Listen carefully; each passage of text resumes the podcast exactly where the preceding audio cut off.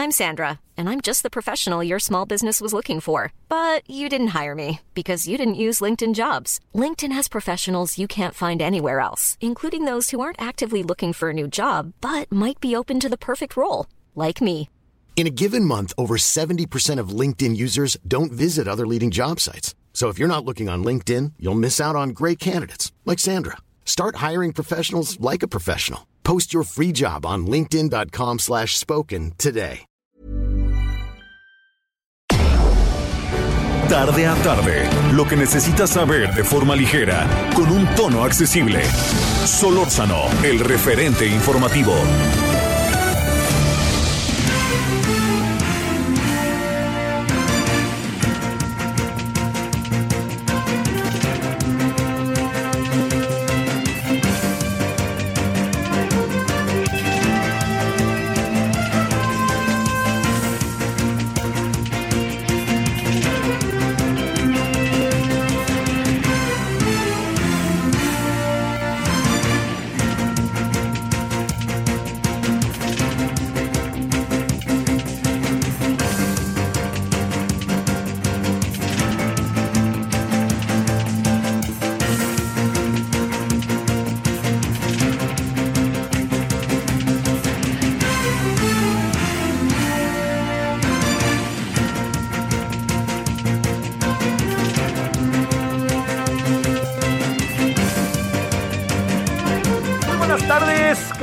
Que nos acompaña. Son ahora las 16 con 1 en la hora del centro. Estamos Heraldo Radio 98.5 de FM en la Ciudad de México. Esperando que usted haya pasado hasta ahora un buen día, un muy buen caluroso día, ¿no? Porque sí que hace calor. Eh, lo que sí le digo es que, este, bueno, muchos asuntos están dando, dando vueltas. Es un contento que para qué quiere. Hay. eh, este, dentro de las cosas que hay es que, eh, eh, bueno, este, hay un conjunto de, de investigaciones, que eso es eh, muy importante verlo, que tienen que ver con el trabajo que hace el Instituto Nacional Electoral, por, que quede claro, cierra la puerta, ¿no? Por favor. Este, con, eh, tiene que ver con el trabajo que hace el Instituto Nacional Electoral en funciones propias, ¿no? Es el trabajo del INE el que lo está haciendo. Nadie se lo pide que, que lo haga. Es como un policía. Al policía no le piden, oye, ponte abusado si alguien se pase el alto. En sus funciones está el que se pase el alto, es conminado a que se detenga para, en su caso, llevar efecto una, eh, una algún tipo de sanción, ¿no? Bueno, aquí lo que hace el INE es ver los dineros de la pre campaña y campaña para los que son candidatos a los partidos políticos. Esto es sumamente importante porque le quiero decir que entiendo que mucha gente dirá, no, no, es que no, déjeme decirle, el asunto es de enorme atención porque significa de qué se hace un candidato o un precandidato, si usted quiere, de qué, de, qué, cómo se hace de los dineros para llevar efecto el trabajo y el, todo lo que tiene que ver con su candidatura. Es decir, yo, eh, yo su servidor, quiero ser candidato por Morena. Entonces me inscribo en Morena, soy militante de Morena, Morena me da el visto bueno. Y entonces empiezo a pelear la posibilidad de ser yo el candidato. Y entonces hay otros que también son candidatos. Entonces todos deben de partir con una transparencia de los dineros porque a lo largo de décadas nos hemos dado cuenta que hay dinero lavado, dinero, vamos a ponerle ese adjetivo, sucio, que puede venir de diferentes instancias que no están acordes a la ley. Es decir, llega un, eh, un personaje X con mucho dinero y le dice aquí está y cuando sea gobernador, la persona está adquiere una especie de obligatoriedad de cumplirle los intereses a esa persona, pero también para tener reglas claras y para tener una competencia justa. Todos deben de asirse, deben de eh, este, tener el mismo punto de partida y el mismo final en cuanto a los dineros. Y entonces, quien es el candidato o la candidata tiene que decir, ahí les va, yo voy con el árbitro de las elecciones. El árbitro de las elecciones que yo, partido político perteneciente a un instituto, le digo al instituto, a ver, usted árbitro las elecciones, porque los de junto van a decir, ah, ese gastó más que yo pude gastar, ese tiene intereses, etcétera. Entonces, ¡pum! Ahí está, ya, ya les di, y colorín colorado, esta historia se ha acabado y usted tiene la lana que puede tener acorde a la ley. Entonces, esa investigación la hace el INE. El INE le dice a los partidos, señores de partidos, atentamente le queremos decir que tienen que traer como parte del proceso electoral de un instituto que es quien desarrolla el proceso de las elecciones del país, tienen que decirle a ese instituto cuánto gastan. ¿Por qué? Porque hay reglas de gastos y debe haber transparencia, debe haber rendición de cuentas. Bueno, eso es lo que está haciendo ahorita el INE. Es una etapa, ¿eh? Es una etapa propia del proceso electoral, porque los candidatos formalmente todavía no empiezan las, las campañas, ya van a empezar.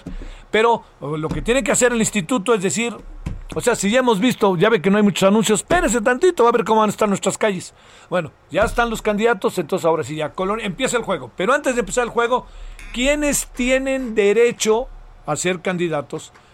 Porque han cumplido con la ley que este es un asunto que los propios partidos saben que se tienen que ajustar a dicho proceso. Punto.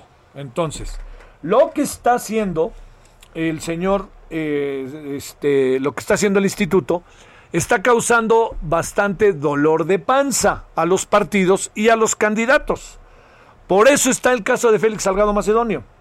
Dice que en su partido lo nombraron, dice, por ejemplo, el caso de Félix Salgado Dice, no tendría que justificar gastos de pre-campaña debido a que en su partido lo nombraron coordinador del Comité Estatal de la Cuarta Transformación. Y no obstante, recordemos que el 4 de diciembre él mismo ostentó su registro como precandidato. Bueno, o sea, quiere decir que no hizo campaña como precandidato el señor Félix Salgado. Que no nos vea la cara, hombre.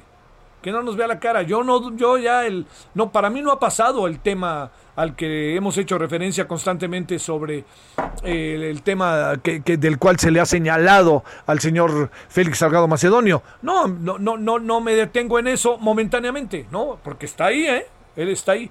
Pero acorde a la ley, el señor Félix Salgado Macedonio tiene, tiene que explicar por qué razón se llevó, por qué gastó, qué fue lo que gastó, y tiene que hacer un proceso de rendición de cuentas. Bueno.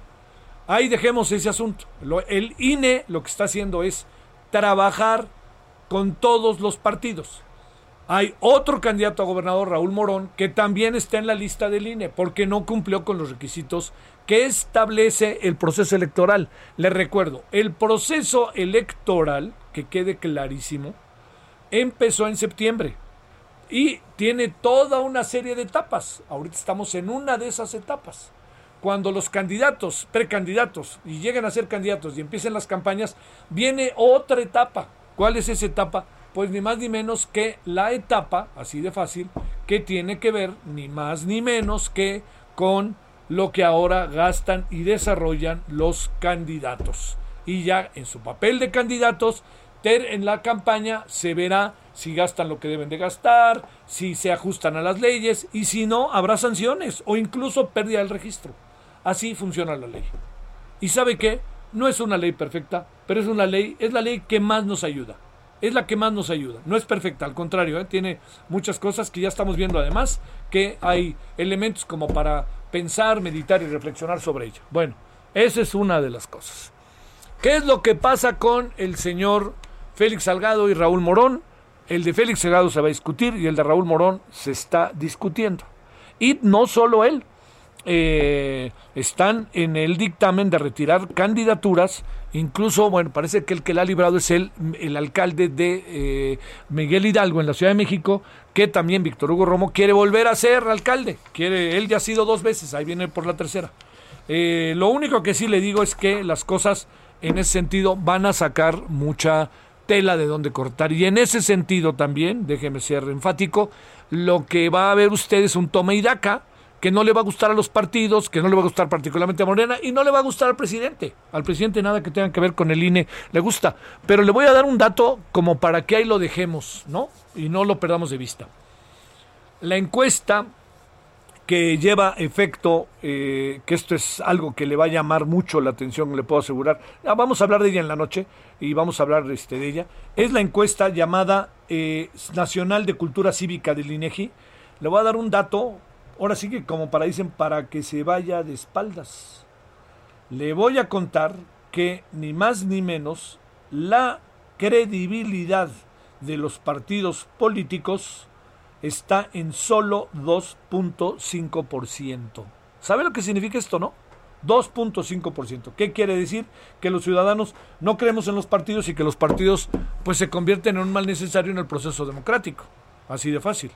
Oiga, no tenemos otro instrumento. Tenemos que hacer valer a los ciudadanos muchas veces sobre los partidos. Los partidos convocan, los partidos son las organizaciones que a través de ellas se accede al poder, pero son los ciudadanos en los partidos los que pueden determinar. Y dije los ciudadanos, no dije los militantes. Entonces aquí estamos en un proceso que no sabemos a dónde vamos a acabar, pero estamos en una transición que no alcanzamos a ver del todo, pero ahí va caminando, tú, tú, tú, tú, tú, tú, ahí va caminando esa transición. Vamos a ver en qué acaba la transición. Pero es evidente que si usted se da cuenta, cada vez los partidos apelan a figuras externas que les llaman a no militantes que acaban siendo candidatos. O tuvimos el fenómeno de candidatos independientes, que en un primer momento el inefable Jorge Castañeda fue de los que se echó para adelante y luego pues uno fue ganador, ni más ni menos que Jaime Rodríguez Calderón el Bronco. Entonces, en todo ese proceso que andamos, no perdamos de vista que este, este es el momento que estamos viviendo que si le quitan el registro a uno a otro, a decir, bueno, ¿y por qué se lo registran si todavía no es candidato? Pues porque no cumplió los requisitos de ley previos a ser candidato y el proceso ya está echado a andar. El proceso no está empezando ahorita, empezó en septiembre, que sigue toda una ruta crítica y ahí andamos en esa. Ahí quedamos. Entonces, ahora sí que, como dirán por ahí, a las vivas.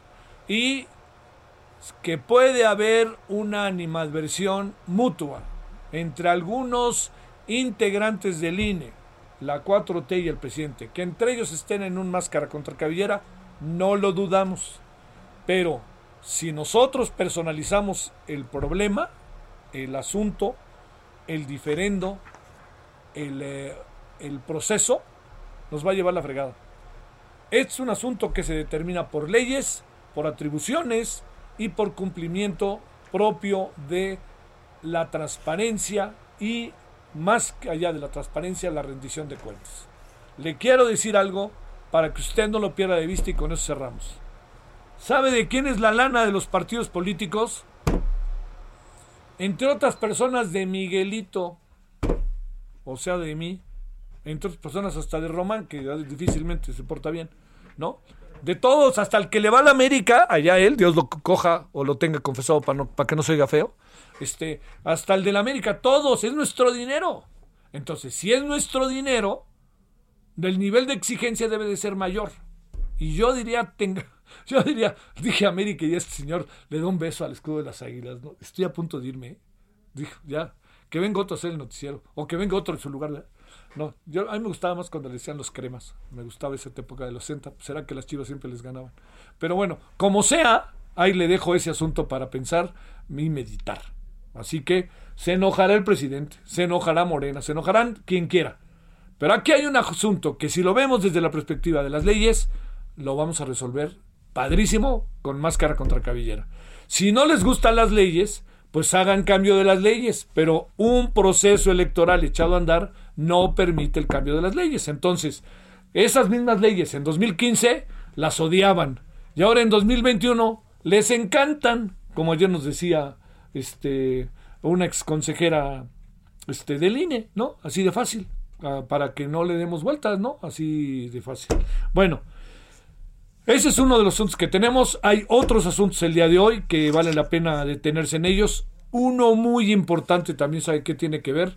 Eh, el tema de Nuevo León a mí me parece que, es interesante desde diferentes perspectivas y delicado.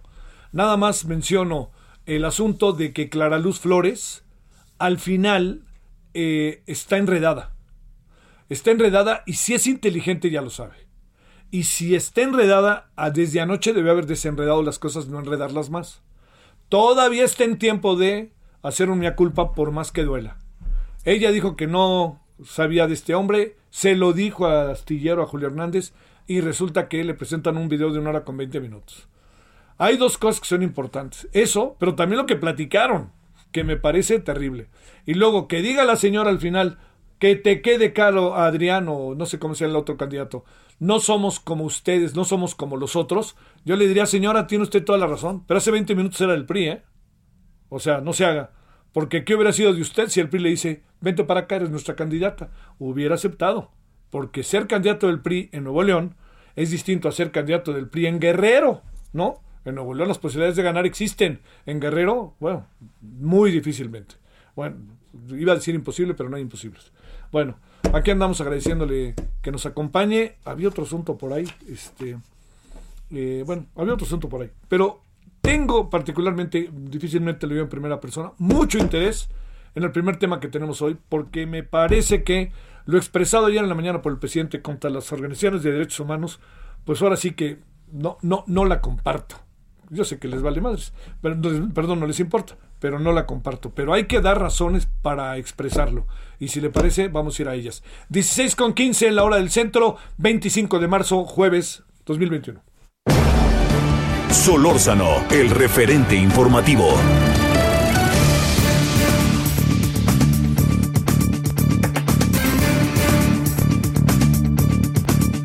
Bueno, como le decía, asunto que su servidor considera de focos rojos. Le agradezco profundamente al licenciado Jorge Israel Hernández, periodista, maestro en Derechos Humanos por el CIDE, especialista en libertad de expresión. Querido Jorge Israel, ¿cómo has estado? Señor Solórzano, qué gusto escucharlo. Más bien el gusto es escucharlo usted porque por lo que veo este es un asunto que desde ayer te leí tuiteando, andabas este con toda razón atento por no decir otra cosa. A ver, ¿cómo ver Jorge Israel licenciado, ¿cómo ver lo que dijo el presidente? ¿Bajo qué dinámica tendríamos que ubicarlo? Mira, Javier, me parece, lo primero es indispensable decir que lo que dijo ayer el presidente es de una insensibilidad muy profunda. Este, más allá de lo que pueda decir sobre el trabajo que hacen defensoras y defensores de derechos humanos eh, a través de organizaciones de la sociedad civil, la insensibilidad tiene que ver con las víctimas, en un país en donde por infinidad de razones vamos sumando víctimas por decenas, por centenas y por miles. Eso es algo que el presidente sabe. Nos debe de quedar claro, digamos, por, por su trabajo a nivel de terreno, sabe la cantidad de víctimas producto de dinámicas estructurales de violencia, por el crimen organizado, por el mismo ejercicio y omisión del Estado y de sus actores. Es un país de víctimas multifactoriales y el atacar, denostar y desacreditar a los defensores de estas víctimas termina impactando negativamente en la vida de ellas. Es una vez más violentar a los ya violentados. Y me parece que eso es muy preocupante, sobre todo viniendo de quien viene. Eh, digamos, el Estado debe de evitar a toda costa este tipo de pronunciamientos. Y hablo del Estado porque el presidente también olvida que él es Estado, es autoridad. Y lo que sucede cuando una autoridad, sobre todo de este nivel, eh, se pronuncia en contra de organizaciones y defensoras y defensores de derechos humanos, es que provoca el descrédito y habilita la posibilidad de que sigan violentando estos actores que son indispensables para la democracia. A ver, este, eh, habría una impresión del presidente que podría estar entre ciertos grupos de la propia sociedad de que no se ha hecho lo debido o no se ha hecho las cosas que se tenían que hacer a través de estas organizaciones que han vivido un poco a la par de los gobiernos en una especie de complicidad, Jorge Israel, y que además agregaría otro concepto, eh, no solamente eso, sino que también eh, pues se han visto beneficiadas por esa relación con la cual podría haber incluso, reitero, una especie de, de complicidad o, qué supones que podría haber y que esto estuviera en, en, algunos sectores, ¿no? Pensado, porque el presidente no lo dice. Como puedes imaginar, antes, antes a, la sociedad civil le decían pueblo, dijo el presidente, en un asunto que, que Gramsci y él tendrían que debatir largamente. Sí, totalmente. Mira, Javier, digamos, ahí entraríamos ya en, en una lógica de supuestos que es muy difícil sostener. Eh, podríamos suponer que hay organizaciones que, eh, digamos, en algún momento fueron cómplices de algunas... Eh, te fuiste por ahí, Jorge Israel, espérame tantito. a ver, señor, eh, échele ahí un ojo. Este, ahí está, ¿o no? Se nos fue Jorge Israel, aguántanos tantitito. Ahí como que se perdió. Sí, se, colgó, ¿verdad? Se cortó. Bueno, ver, espérame, estamos otra vez hablando con Jorge Israel Hernández, periodista, maestro en Derechos Humanos por el CIDE, especialista en libertad de expresión. Eh, también ha sido productor de información en televisión, productor en radio, jefe de información. Ha tenido varios asuntos en los cuales ha destacado. Oye, Jorge Israel, ¿se, están, ¿me escuchas? Aquí te escucho, Javier. Oye, la llamada. Sí, te acuerdas de la pregunta, ¿verdad? Perfectamente. Vámonos desde, desde el inicio de la respuesta. Perfecto. Lo que te decía es que entrar por, por el planteamiento que haces me parece ya eh, aproximarnos desde el supuesto en donde el presidente supone o sabe de organizaciones que acompañaron de manera cómplice, y esto lo digo yo, en este supuesto de una lectura sobre lo que el presidente quizá lo mejor cree, eh, administraciones anteriores. Este, esa es una posibilidad, no hay que descartarla. En este caso serían organizaciones que no defienden derechos humanos. Habría que hacer esa distinción de entrada. Eh, lo que me parece preocupante en este caso es no únicamente lo que se dijo ayer, sino que es un continuo en la narrativa del Poder Ejecutivo en los últimos meses. Y recordemos hace algunas semanas o pocos meses al señor que, tiene el cargo de vocero de la presidencia, eh, explicando que hay fundaciones internacionales que apoyan a la sociedad civil en México con criterios bastante extraños en la explicación que daba, como que la Fundación Kellogg hace conflicts o la Fundación Ford hace coches, este, digamos, desde el desconocimiento absoluto. Lo que es preocupante de lo que sucedió ayer y viene sucediendo con esta narrativa, insisto, en la insensibilidad hacia las víctimas, es una invisibilización del trabajo que hacen defensoras y defensores en este país, en donde, insisto, sumamos víctimas por miles cada día. Eh, eh, queda muy claro que lo que dijo ayer el presidente es una falsedad en términos de cómo se ha proyectado el trabajo de la defensa de derechos humanos, incluso en el andamiaje estatal mexicano como lo conocemos hoy. Gracias a las protestas de víctimas, de familiares, de defensoras y defensores, hoy tenemos en el andamiaje estructural del Estado mexicano, por ejemplo, a la Comisión Especial de Atención a Víctimas, al CONAPRED, a la Comisión de Búsqueda de Personas Desaparecidas, al Mecanismo de Protección de Periodistas y Defensores, si nos vamos un poco más atrás, incluso la CNDH, pensando en los primeros años de los 2000, el trabajo de la sociedad civil fue fundamental para que el Estado mexicano ratificara y formara parte de tratados y convenciones internacionales para la defensa y promoción de derechos humanos. Entonces me parece profundamente preocupante que el, presidente invisibilice todo este esfuerzo e insisto, este discurso viniendo desde actores estatales lo que genera es colocar en mayor riesgo, que de por sí ya están. Conocemos día a día cifras de terror sobre la violencia, el acoso y la agresión en contra de defensoras y defensores de derechos humanos, pues estos pronunciamientos, digamos que legitiman esa violencia, en algún sentido. A ver, otro asunto ahí, Jorge Israel. Este, el problema es, eh, digamos, eh, la secuela que puede dejar una declaración de esta naturaleza, ¿le, das algún tipo de, relevancia? ¿Queda en buena parte? ¿Son unos vividores? ¿Se los he dicho? ¿O, qué? O, qué? La respuesta de la ONU, ¿qué tanto le importa al presidente de Amnistía Internacional? Lo que tú nos estás diciendo, eh, entra y sale por, entra por un oído y sale por otro. ¿Qué, en qué escenario nos acabamos quedando? Pues mira, debería de importarle o deberían de decirle que le debe de importar cualquiera de los dos escenarios. Porque, por dos razones, te planteo la primera. La responsabilidad estatal en materia de violación a derechos humanos no conoce de administraciones o nombres y apellidos. Esto es, todas aquellas violaciones a derechos humanos ocurridas en administraciones anteriores y no resueltas judicialmente generan responsabilidad para la administración que está hoy en día encabezando el esfuerzo en el país. No es un asunto de los de antes y los de ahora. En términos de responsabilidad sobre violaciones de derechos humanos, la responsabilidad es del Estado mexicano. Esto es, todo aquello que no se resolvió en su momento es responsabilidad hoy en día del Estado que encabeza el presidente López Obrador. Ahí debería estar una de sus principales preocupaciones, atender esas violaciones a derechos humanos y no enfocarse a si hubo o no una queja en aquel momento, que estaremos de acuerdo todos con muy poquita memoria, la hubo, hubo esa exigencia y hay testimonios palpables y concretos de eso. La segunda preocupación que debe tener el presidente es que aquellos sectores a los que él se refiere como sociedad civil o la OEA o Naciones Unidas y critica su trabajo de acompañamiento a, víctimas de violaciones de derechos humanos, hoy por hoy interactúan con el estadio, con el Estado en espacios formales. Oye, este Jorge Israel, ¿nos permites hacer una pausa y seguimos? Claro que sí. Sí, tenemos que hacer la pausa. Pausa. El referente informativo regresa luego de una pausa. Estamos de regreso con el referente informativo. ¿Cómo están amigos del Heraldo Radio? Continuamos aquí en el referente informativo con Javier Solórzano.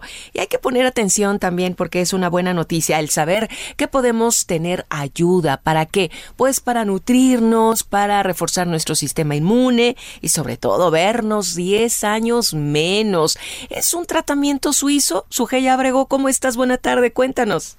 Buena tarde, pues yo le llamo la bomba de antioxidantes mm. porque la caja viene en seis ampolletas en polvo, no se las van a inyectar, la van a diluir en la bebida de su preferencia, un frasquito, nada más la mitad del polvo y la van a tomar.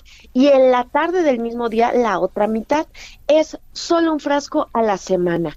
Lo toman durante seis semanas y quedan protegidos durante todo el año. Los resultados, bueno, se notan hasta en la piel porque lo que hace esta bomba es liberar y limpiar tu sangre. El corazón va a estar más fuerte, el cerebro más alerta y obvio se va a reflejar en la eliminación de arrugas. Claro, bueno, todo va de la mano, nada es separado y esto está maravilloso lo que nos platicas, a dónde marcamos, qué página visitamos, costo, por favor. No, ¿cuál costo, Moni? Va totalmente gratis, esa es la promoción, porque este tratamiento tiene un valor de dos mil pesos en tiendas especializadas, pero ahora es gratis, solo van a pagar los gastos de envío y los impuestos, y lo pueden pedir al 800 2305 mil o ingresar a granfin.mx, pidan su tratamiento suizo anti-vejez. Perfecto, a marcar en este momento es importante que lo hagamos. De nueva cuenta ese número por si alguien no lo captó. 800 mil o ingresen a granfin.mx para que pidan el tratamiento suizo antivejez que los va a hacer lucir 10 años más joven. Perfecto, a marcar, a marcar. Y muchas gracias, Ujei. Gracias, llamen ya. Claro que sí. Regresamos contigo, Javier Solórzano, al referente informativo. Solórzano, el referente informativo.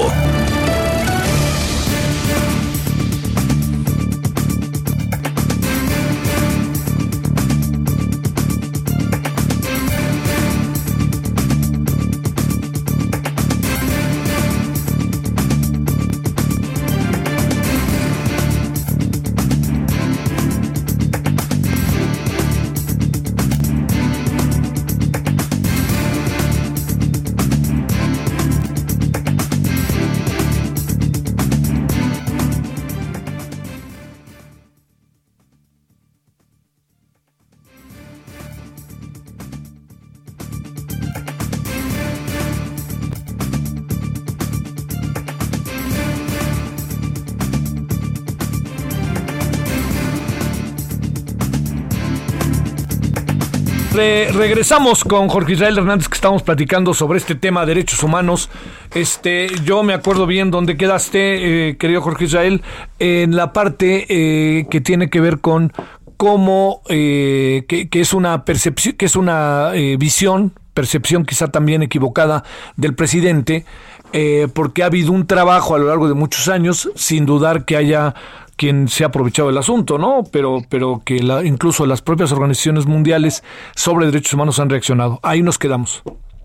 Y sí, Javier, hacíamos la precisión de que este trabajo y acompañamiento al Estado mexicano. Ah, claro, eso es importantísimo, perdón. No es únicamente de, del ayer, digamos, de los que ya se fueron, como dijera el presidente de la República.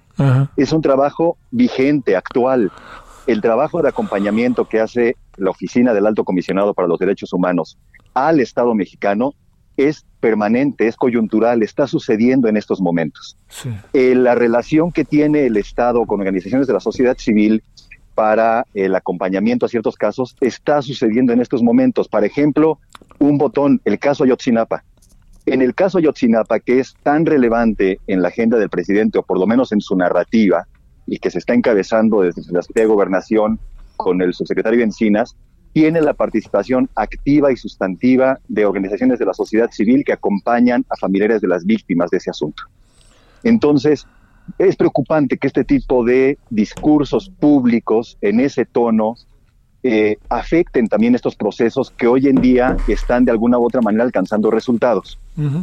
Habría que tender también esa parte o que alguien eh, le pudiera decir al presidente, oiga, con todo respeto, son nuestros aliados, estamos trabajando con ellos, nos están ayudando. Sí. Oye, ¿qué pasa con, para cerrar, con las organizaciones de derechos humanos eh, mexicanas, estrictamente? ¿Qué pasa con ellas que también se las llevaron al baile en la declaración presidencial? Sí, totalmente. Me parece que, que son parte del objetivo, digamos, de este misil imprudente e insensible que soltó la presidencia de la República. Eh, tengo ahí una inquietud eh, y, no quiero pensar mal, pero a veces pensar mal sirve de mucho, Javier. Muchas organizaciones, podríamos incluso generalizar en términos de organizaciones que de manera seria han estado trabajando las últimas décadas en materia de derechos humanos, han señalado como una situación crítica y urgente de atender el proceso paulatino e incluso acelerado de militarización del Estado mexicano cómo esa administración ha ido cediendo o concediendo espacios de gestión de proyectos y administrativamente también a, eh, al Ejército Nacional. No quisiera pensar, insisto, pensando mal, que parte de esta crítica a la sociedad civil sea una defensa disfrazada de la presencia de militares en espacios que no corresponden a su mandato. Mm. Eh, incluso estas organizaciones han señalado, no únicamente hoy, este, para ponerle otro acento a esta, a esta falla en el discurso presidencial, desde hace muchos años, la, la inapropiada presencia de militares en cuestiones de seguridad pública. Eso sí, en este sexenio se hace toda esa presencia no únicamente en actividades vinculadas con seguridad pública, sino en muchas otras actividades que escapan aún más eh, lejos de los márgenes de acción de las Fuerzas Armadas. Eh, bueno, eh, lo que pasa es que me da la impresión, este Jorge Israel, que, que lo dice el presidente y ahí queda y va a quedar como una verdad, lo sea o no lo sea, ¿no? Bueno, no lo es, pero la verdad siempre es un concepto colectivo, no es un concepto individual, ¿no? Sí, totalmente, sobre todo en esta danza de interpretaciones de realidad a la que nos han convocado a participar, en donde la polarización eh, es el ritmo al, cual hay que bailar. Entonces, uno está o no está. En este caso, este discurso en contra de defensoras y defensores de derechos humanos, bajo la lógica de quien dicta la narrativa, eh, nos obligaría a estar de un lado o del otro. Y aquí es en donde necesitamos tener muy clara cuál es la postura en este asunto. La defensa y promoción de derechos humanos no responde a una ideología partidista o ideología política netamente. El defender los derechos humanos y como consecuencia a las víctimas, a los defensores y a los defensores, no debería de ser motivo de confrontación con el Estado. Tendría que ser un punto de encuentro. El Estado tendría que ser el principal motor de la defensa y promoción de los derechos humanos. Y como consecuencia, el principal aliado de las y los defensores y sus, y sus organizaciones. Así de fácil. Jorge Israel Hernández, muchas gracias que estuviste con nosotros. Señor Solórzano, un gusto. Le mando un abrazo muy fuerte. Igualmente para ti. Gracias. Periodista, maestro en Derechos Humanos por el CIDE, especialista en libertad de expresión, Jorge Israel Hernández. Bueno, ahí tiene, ¿eh?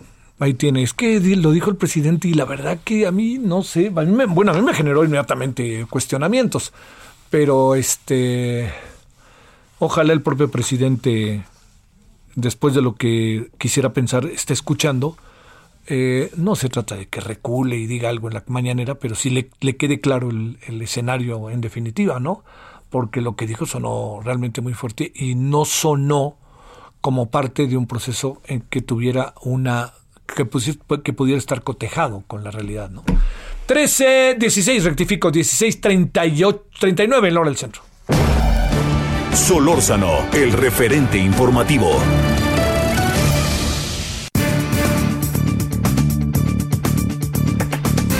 Bueno, eh, día complicadísimo. Bueno, no sé si complicadísimo, ¿no? Pero día intensísimo, quizás sea mejor, la mejor palabra para el Instituto Nacional Electoral.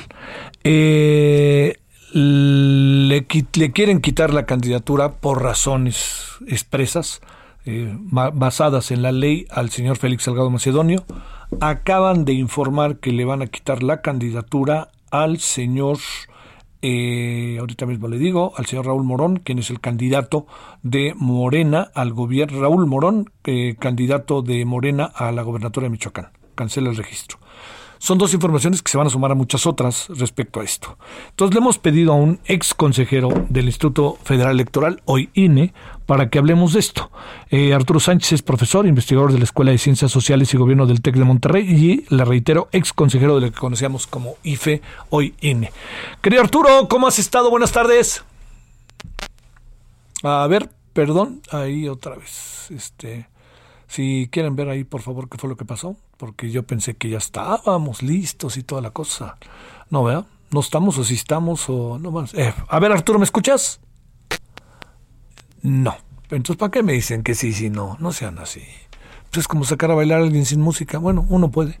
Pero este, eh, a ver, estamos hablando, vamos a tratar de hablar con Arturo Sánchez para que eh, veamos este, los elementos, pues, sobre esto. Tratemos de que nos den puntos de vista, Arturo, al respecto. Entonces, a ver, ¿seguro? A ver, ¿ya lo escuchó? A ver, Arturo, ¿me escuchas? Yo te escucho muy bien, Estoy a punto de hacer la ola, mi querido Arturo. Gracias. ¿Cómo estás? Buenas tardes. Buenas tardes. Estaba escuchándote y en efecto, un día muy muy intenso para el Instituto Nacional Electoral. A ver, Arturo, déjame plantear el asunto bajo dos temas, si te parece, ¿no? Que dialoguemos sobre ellos. Primero, el que está ahorita en la mesa. El tema que tiene que ver con el señor Félix Salgado, Raúl Morón y con todos los otros que eventualmente pueden aparecer.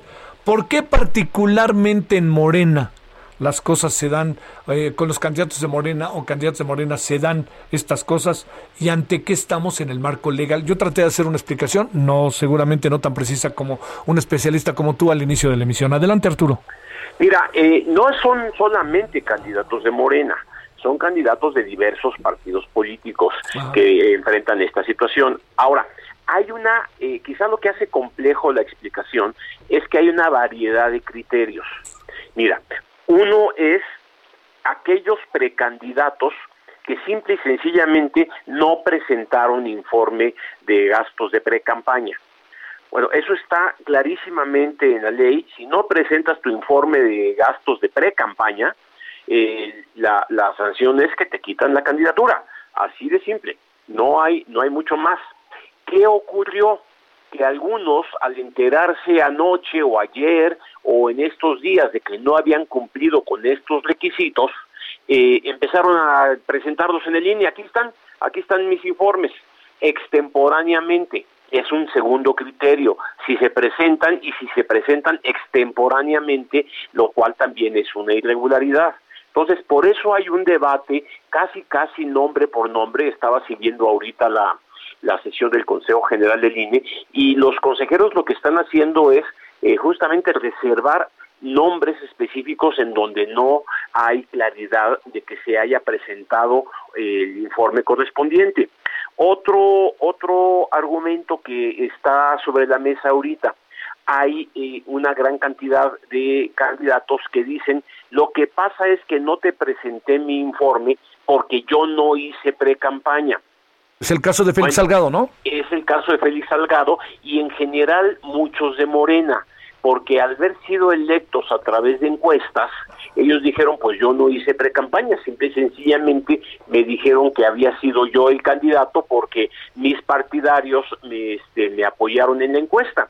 Pero eso no necesariamente es cierto porque aunque sea a través de una encuesta, eso no quita que el precandidato haya salido a la calle, haya hecho declaraciones públicas, haya realizado reuniones con diferentes grupos que tienen un costo y que tendrían que haberse reportado. O, por ejemplo, que utilizaron sus redes de eh, sociales eh, eh, para establecer mensajes y decir una serie de cuestiones que son actos de precampaña que por lo tanto tenían que haber sido reportados en un informe.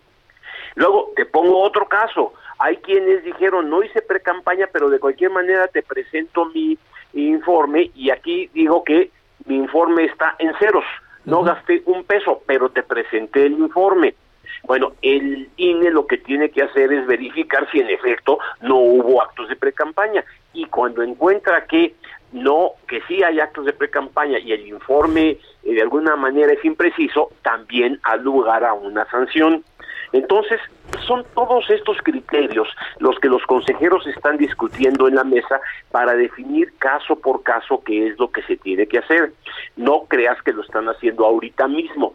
Para eso fue la comisión de fiscalización del día de ayer y para eso además los eh, dictámenes se circularon con tiempo entre los consejeros que hicieron el análisis correspondiente, pidieron a la, a la unidad técnica de fiscalización los informes que pudieran ayudar a verificar los, los hechos y con base en esos criterios se están votando ahorita. Entonces, ese es el, esa es la, la complejidad del asunto. No se ha votado el caso de Félix Salgado Macedonio y bueno, eh, hay que ver si los argumentos que se exponen son suficientes para que en efecto eh, al menos haya una mayoría de seis votos en el Consejo General para eh, quitarle la candidatura eh, o no.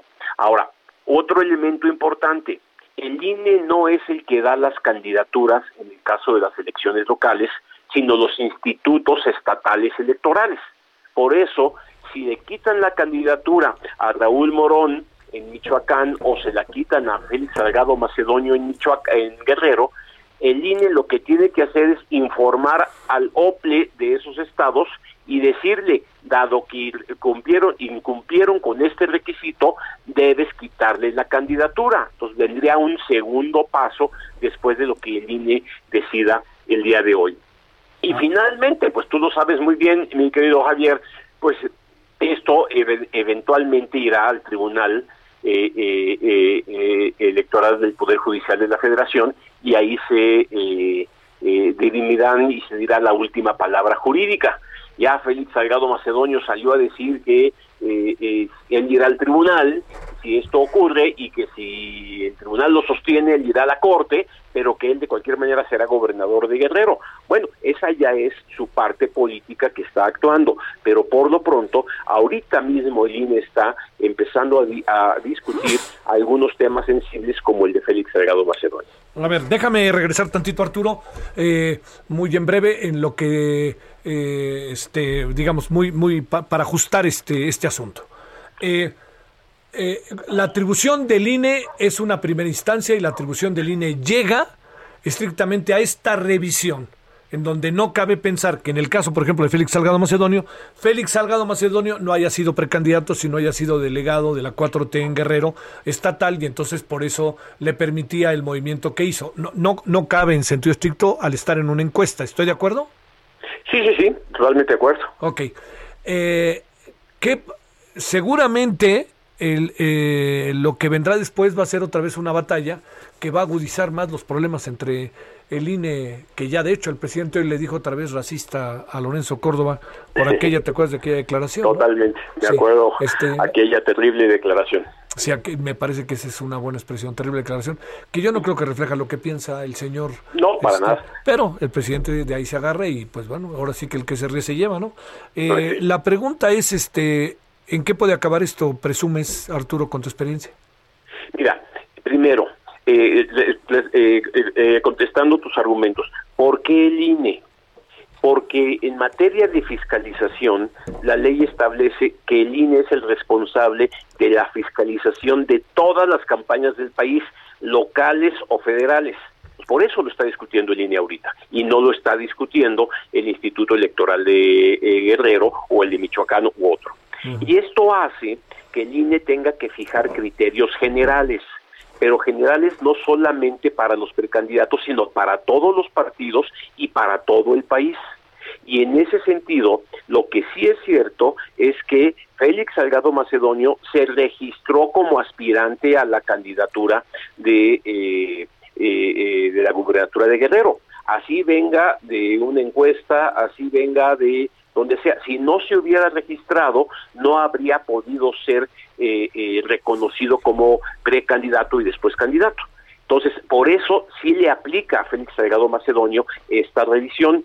Luego, tercero, eh, eh, el INE pues está eh, aplicando una serie de criterios, no es la primera vez que los aplica, pero en este caso sí hay una contundencia mayor porque se puso mucho cuidado en todos los procedimientos específicos porque INE ya tiene experiencia para hacerlo después de que desde el 14 a la fecha lo ha venido haciendo para cada elección local. En consecuencia, pues sí, se va a votar y el tribunal tendrá un trabajo muy complejo, porque no solamente tendrá que revisar el caso de Félix Salgado Macedonio, sino de todos aquellos que se inconformen. En el caso solamente de Morena, hay 59 eh, eh, eh, candidatos que eh, podrían perder su candidatura y cada uno va a pelear su espacio ya sean diputados federales, ya sean diputados locales, ya sean presidentes municipales o candidatos a gobernador.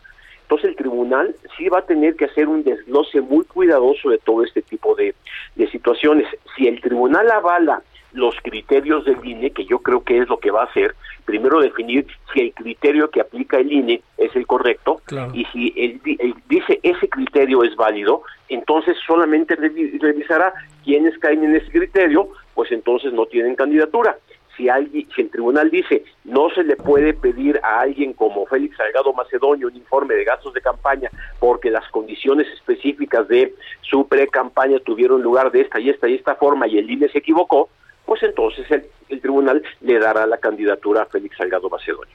El, el problema es que, como siempre, el INE queda a la mitad porque aquellos que quieren que pierda la candidatura van a aplaudir hoy cuando se la quiten, pero aquellos que quieren que se la mantenga van a decirle el INE está en mi contra, el INE está este, eh, eh, conspirando en contra de Morena y de este gobierno, etcétera, etcétera. Entonces, pues es una de las eh, características de estar en el INE, siempre quedas como el sándwich entre los que te quieren y los que no te quieren.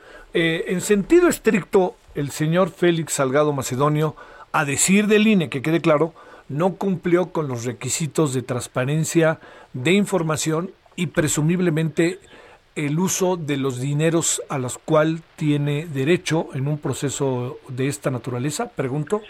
Mira, más que el uso de los dineros, eh, porque ahí no hay un juicio todavía, lo que no cumplió es con un requisito elemental, presentar su informe. ¿Cuál es la consecuencia de no presentar su informe? Que no le dice al INE cuánto dinero ingresó, de dónde lo ingresó y cómo lo gastó durante su pre-campaña. Eh, y, es, y no decir eso lo coloca en una situación de que no puede ser candidato, porque ¿cómo sabemos de dónde vino ese dinero, si fue dinero lícito o ilícito o no, eso es lo que se pregunta el INE. Por eso la ley, es la ley la que establece, si no se presenta un informe de gastos de precampaña, la sanción es no tienes candidatura. Pero entonces vienen los asegúnes, lo cual va a defender Morena a capa y estado. No fue precampaña. En consecuencia, no había lugar a un informe. El INE considera que sí, eh, Morena considera que no, el tribunal tendrá que valorar. O sea, un round más porque además el presidente está ahí en la mira al INE y el INE pues este va a ser demandado por Morena. Pues sin duda, sin duda alguna. Y esta es una raya más en esta eh, eh, serie de discrepancias entre Morena, el presidente y el INE y que no es la única. Bueno, la semana pasada tú comentabas el asunto de las eh, eh, eh de la eh, acuerdo del INE en relación con la sobrerepresentación en donde otra vez Morena se siente agraviado y otra vez dice que el INE está en su contra. Sí, sí, sí. Entonces, bueno, son se van acumulando este tipo de temas, ¿no? Gracias, querido Arturo. Te mando un saludo, Arturo Sánchez. Javier, un abrazo y mucho gusto estar contigo y saludos a tu auditorio. Te lo agradezco muchísimo, Arturo. Profesor investigador de la Escuela de Ciencias Sociales y Gobierno del TEC de Monterrey y ex consejero electoral. Dos asuntos, ya no pudimos hablar de la sobrerepresentación porque nos vamos a ir a la pausa, pero, pero déjeme plantearle, el tema de la sobrerepresentación también va a caer en este marco legal que más que de interpretación, yo le diría lo que se tiene que hacer es, revisar este marco de las cosas. Eh, en, una pues en una acuciosa determinación de las leyes para que sean las leyes las que determinen las cosas no que ande siendo la interpretación de cada quien a su gusto no pero bueno eh, es una lucha de política es una lucha de poder eh, digamos ayer el presidente que decía eh, yo hoy creo que dijo, hay toda una estrategia para quitarnos la mayoría del Congreso. Pues claro que sí, señor. Pues el que se ríe se lleva. De se trata la política. Como usted trató durante 18 años de quitarle el poder a los que lo tenían, más allá de que pocos gobiernos hemos tenido en las últimas décadas, tan legítimo como el que tenemos ahora, aunque no significa que por ello tenga una visión muy crítica, sectores de la sociedad hacia él, en muchos casos justificada. En eso andamos. Pausa.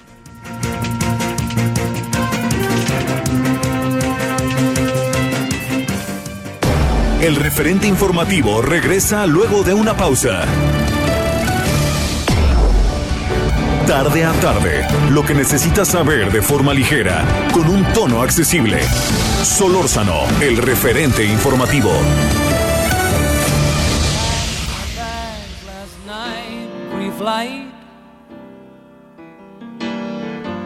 Zero hour, 9 a.m. gonna be high as a kite by then.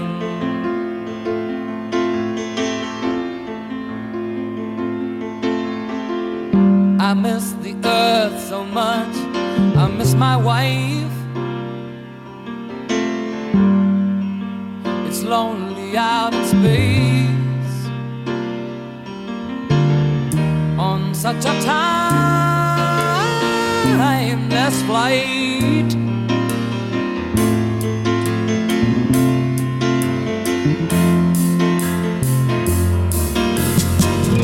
And I think it's gonna be a long, long time till touchdown brings me round again to find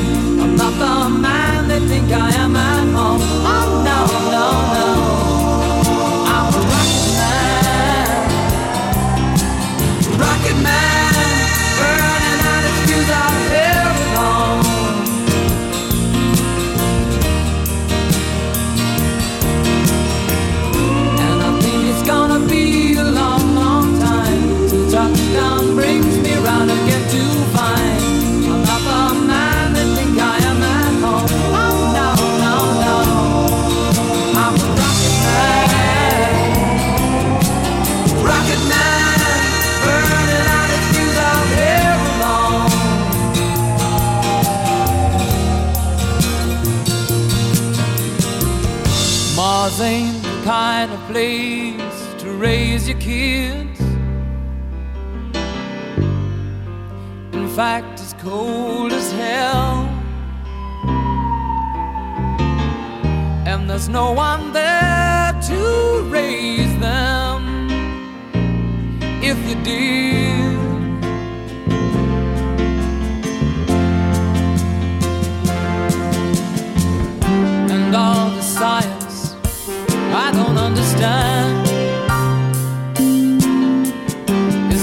my job five days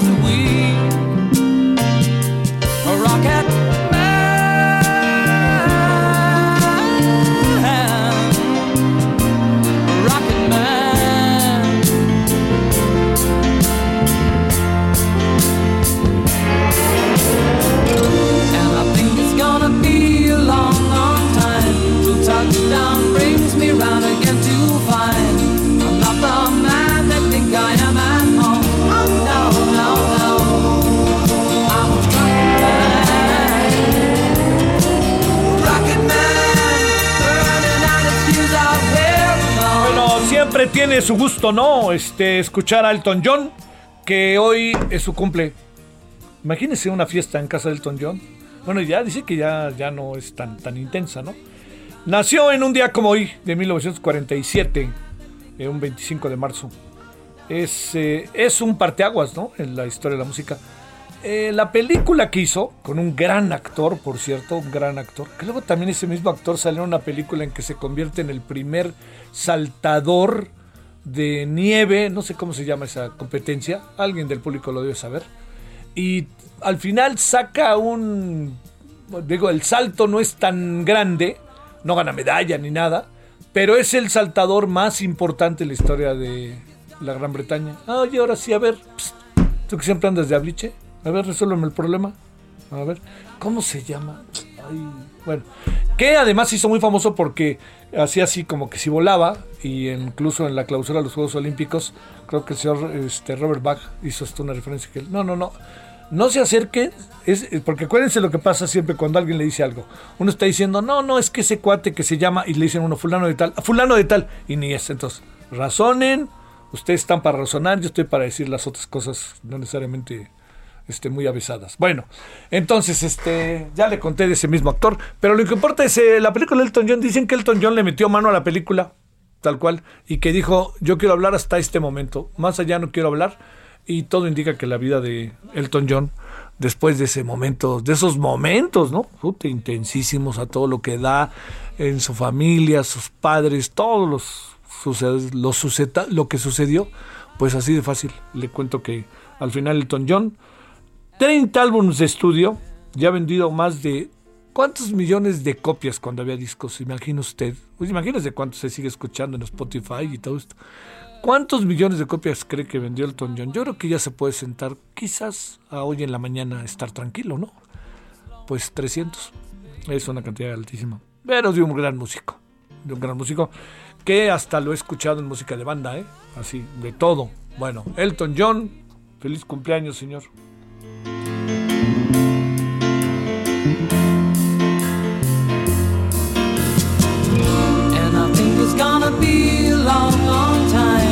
Touchdown brings.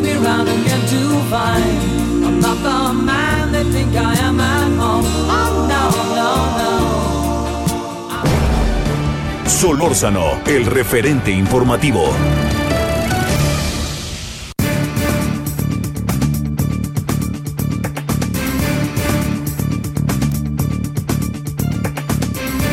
Bueno, 17 con 6 en hora del centro. Alejandro Rodríguez, editor para América Latina, CA Campaigns Elections, México. Alejandro, ¿cómo estás? ¿Cómo te ha ido? Un gustazo saludarte, Javier, y escuchándote, por supuesto, platicar de, de Elton John, esa gran película que fue Rocketman. Y bueno, para películas de drama, la que sigue para el próximo mes de junio y que empezará ya a desarrollarse en breves días en México con muchos actores en la oposición, en Morena, en el tribunal, en el ah. INE. Pues vaya. Oye, espérame, yo, yo, ya me estaba imaginando que íbamos a ir a Cinépolis, una cosa así. Oye. No, este hombre, película la que nos espera con un dramonón, sin duda alguna, con final inesperado, con giros cardíacos. Vaya lo que tendremos que ver, en este país. Te voy a atajar, querido Alejandro. Final inesperado. a ver, a ver, a ver. Final inesperado o esperado. ¿Tú qué crees?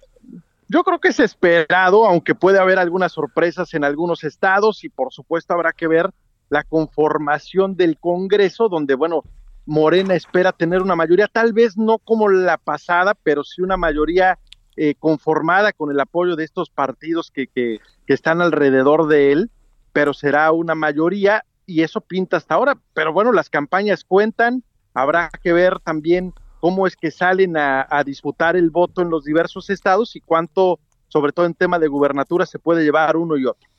Bueno, a ver Alejandro, ¿se puede hacer campaña desde Internet? ¿Se pueden evitar los actos masivos? ¿Qué se puede hacer? A ver, se lo pregunto a alguien que se encarga de campañas, ¿cómo, hacerle cuando sabes que hacer un meeting hoy en día, que es la esencia de las campañas, arengar a las masas, etcétera, a la masa, perdón, pues este, lo que se viene es eh, una imposibilidad y un riesgo altísimo de hacerlo. Pues mira, hacer actos de campaña e ir a un acto de campaña como tal, pues más que querer mostrar estar a favor de alguien, será un acto de fe, porque con el tema eh, de, eh, del coronavirus, pues es muy probable que te encuentres a alguien que pudiera contagiarte y sobre todo, Javier, es hasta improbable que alguien en su sano juicio quiera recibir al candidato que viene de ver a quién sabe cuántas personas incluso en tu casa. Entonces, lo que va a ocurrir es que tendremos que esperar que candidatos, partidos políticos se pongan las pilas, se pongan ingeniosos y usen lo más posible las redes sociales, el WhatsApp, porque a final de cuentas también el tema de la radio y la televisión pues se encuentra muy acotado porque los spots solamente aparecen en bloques, no todo el mundo quiere echarse los tres, cuatro, cinco minutos de spots. Entonces sí vamos a ver una invasión completa a la intimidad, una invasión completa a tu teléfono celular, al mío, al de la gente que nos escucha, pues por parte de candidatos que van a aparecer en Facebook, en Twitter, en Instagram, en TikTok, como, para, como estamos viéndolo en Nuevo León y que tendrán que recurrir al ingenio porque ahí la competencia cada vez es mayor. Sin embargo, también hemos visto que, por ejemplo, en Guerrero, pues les vale una pura y dos con sal porque hay mítines de 600, 800 personas y vaya, están jugando con la salud de personas. Quienes quieren ir y hay quienes no, ah, tal vez irán los mayores de 60 años que ya fueron vacunados, eh, riesgo de que algo pueda pasar en lo que reciben la segunda dosis. ¿Qué vamos a ver? Pues ese despliegue eh, de ingenio, sin duda alguna, de recursos que se necesitan para estar en las redes sociales, donde cada vez va a ser más caro poder anunciarse y también se necesita ingenio porque hay muchas limitantes, en, por ejemplo, en Facebook que no permite la pauta política durante algún tiempo. Así que, pues veremos de qué cuero salen más correas y cómo es que nos llegan a sorprender algunos candidatos y los partidos políticos para hacerse presentes en nuestras vidas. A ver, Alejandro, ¿qué harías para un candidato? Bueno, ya no te dio Clara Luz Flores, que está enredada, ¿no? Este, allá Pues enredadísima pero hay unos memes buenísimos de Clara Luz que están saliendo ahora con todo esto. Oye, pues pero a final de cuentas ya son ya es campaña. Dime, dime. O no, pero te voy a decir una cosa. Pues, a ver, ¿cómo hacerle en el caso de Clara Luz? Yo creo que está enredada y yo creo que sigue sin responder lo que tiene que responder. Pero Mira, Clara Luz sí. Lo que hizo fue un muy mal manejo, si me permites decirlo, un, un muy mal manejo de crisis. Salió muy tarde a responder no respondió lo que tenía que responder y a final de cuentas se vio atrapada por ella misma porque retoman entrevistas en donde dice que no tenía nada que ver con Nexum, que era una pastilla, que ella conocía solamente a la gente de Monterrey y acabó pues yendo con el líder de los líderes de esta secta, entrevistándose con él, viéndolo con ojos muy cariñosos y vaya, ¿qué es lo que podrá verse? Se verá en el desarrollo de las próximas encuestas, donde podría costarle muy caro este haber mentido de que no conocía, porque a final de cuentas, tú sabes que en política todo se sabe, tarde o temprano todo lo que has hecho va a salir hasta lo que hiciste en la infancia, lo debieron haber manejado mejor desde el inicio, haberse mostrado tal vez como una víctima, si hoy lo quiere hacer así, pues ya será demasiado tarde y podría verse a un Samuel García que crezca tal vez, ¿por qué no?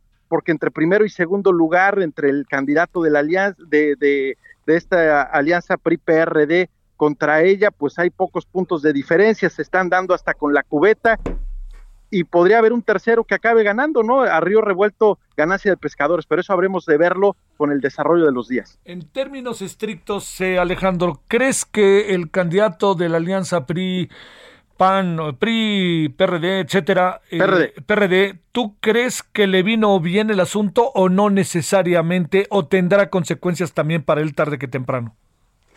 Mira, él actuó a manera de respuesta de acusaciones de Clara, él sacó esto.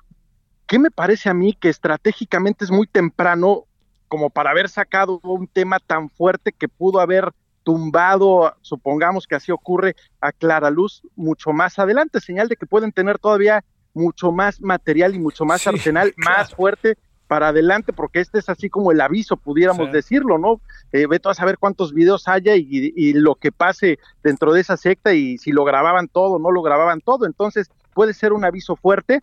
Eh, lo que sí vemos es que entre los dos hay un golpeteo, a la gente difícilmente le gusta ver golpeteo, eh, es la respuesta de uno y otro.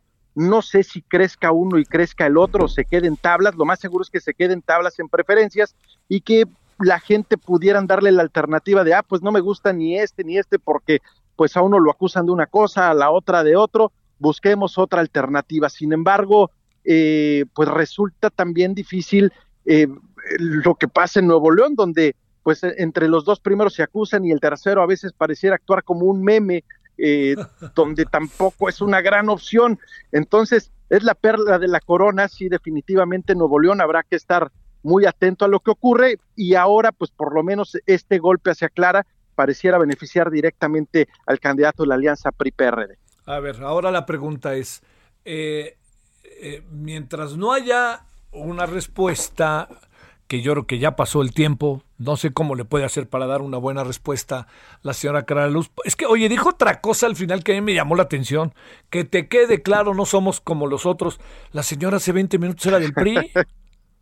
Sí, claro, hasta hace poco era del PRI y ella construyó una, una candidatura alrededor de una popularidad y de una fama que se hizo tanto ella como su esposa, como su esposo, de que fuera en el partido que fuera iba a ganar sí hizo un muy mal manejo eh, mediático, el, mensaje que nos dio, vaya, se ve leyéndolo, una producción muy pobre, pero lo más allá de la producción, el mensaje, pues lejos de dar una explicación o de, de, darle una explicación al votante, que es a quien se debe, pues ella se la pasa agrediendo también a quien la atacó.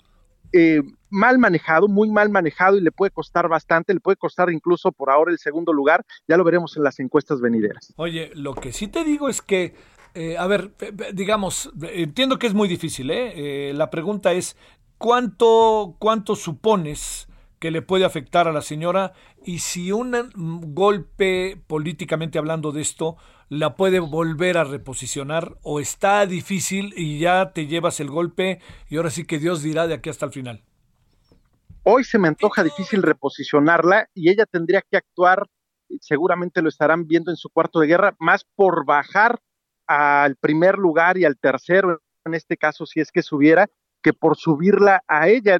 Eh, también eh, lo que se antoja con Clara Luz es que es una candidata un poco vacía, no ha propuesto mucho en estos días eh, y eso a final de cuentas en un votante como el Regio, que es mucho más pensante que otras entidades, cuenta y cuenta mucho y habrá que ver con quién se posiciona y de qué manera. Ellos están apostándole mucho a la operación, al día a día, al trabajo de tierra con estructuras priistas, pero a, pesar de eso, ese voto por sí solo no cuenta y sumar a la gente de Morena, sumar a otro votante distinto implica también eh, buenas propuestas que hasta hoy, hasta hoy brillan por su ausencia. Tal vez están esperando los dos últimos meses para reposicionarla, pero se me antoja un tanto difícil poderla relanzar. Híjole, híjole. A ver, bueno, ya olvidemos, no olvidemos, porque no se olvida. A ver, eh, con el señor Félix Salgado Macedonio, ¿qué supones que puede pasar?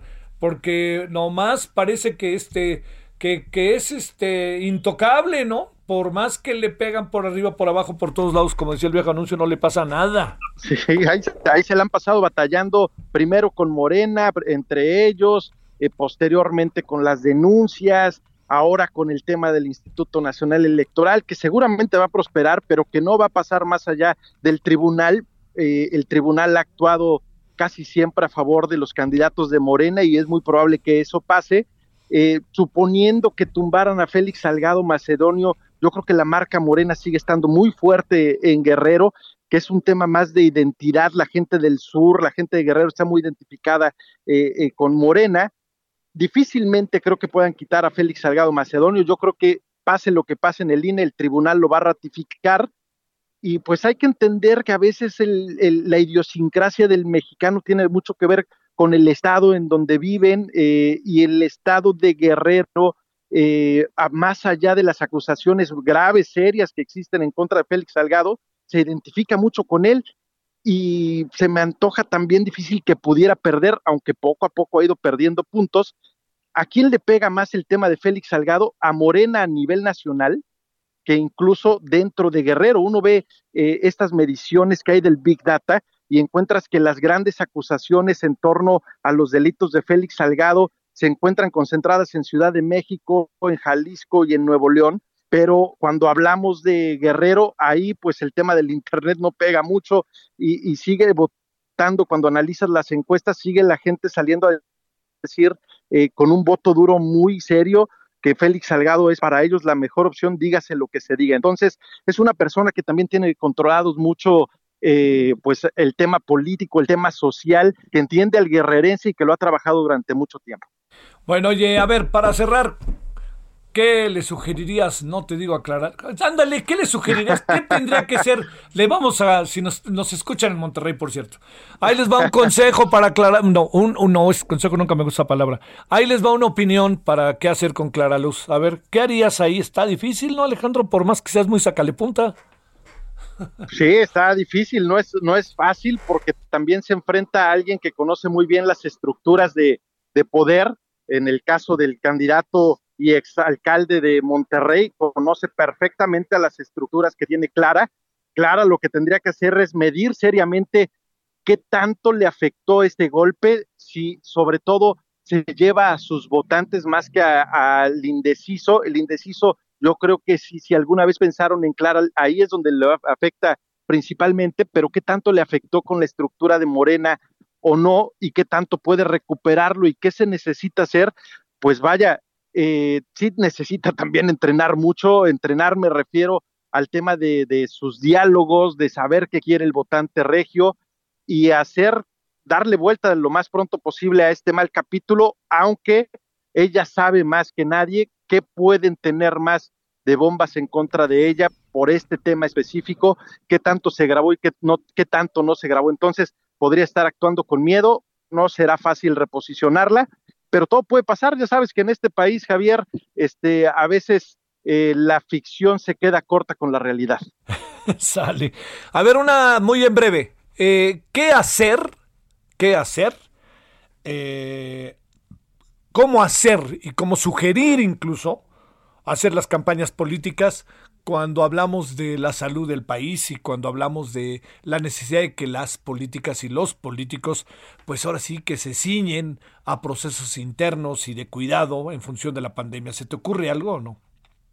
No, pues tienen que estar en las redes sociales sin duda alguna, tienen que buscar la manera de hacer material atractivo, porque en las redes sociales hay millones, hay cantidad de, de, información, cantidad de videos, y hacer que el tuyo se posicione por más que lo pautes, es difícil si no tienes una buena estrategia, si no tienes un buen análisis de mercado y si no tienes ingenio para lanzar cosas atractivas eh, que van a llegar a, a los teléfonos celulares ha pasado en elecciones, República Dominicana es un caso de ellos, donde las elecciones prácticamente fueron a través de los teléfonos celulares, a través de entrar a las computadoras, en las redes sociales, por supuesto. Está ocurriendo ahora mismo las autonómicas de Madrid, donde se están viendo eh, pues campañas interesantes, atractivas, que están llegando a los teléfonos de, de los ciudadanos, y eso van a tener que hacer en buena parte eh, los candidatos mexicanos, aunque se antoja difícil, Javier, porque muchos candidatos pues son prácticamente boomers, no conocen a los millennials, no conocen a los centennials,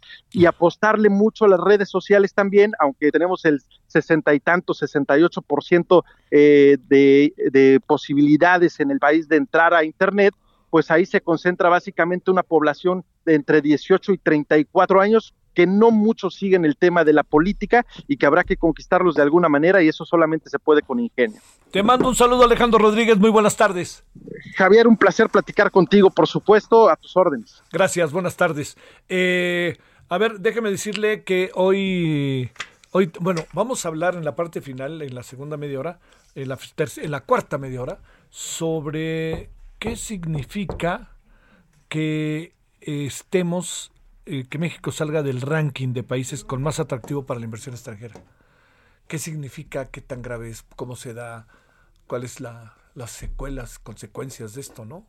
Porque luego se nos olvida cómo nos ven de fuera o, o, de plano desacreditamos cualquier visión de fuera del país que no nos es favorable.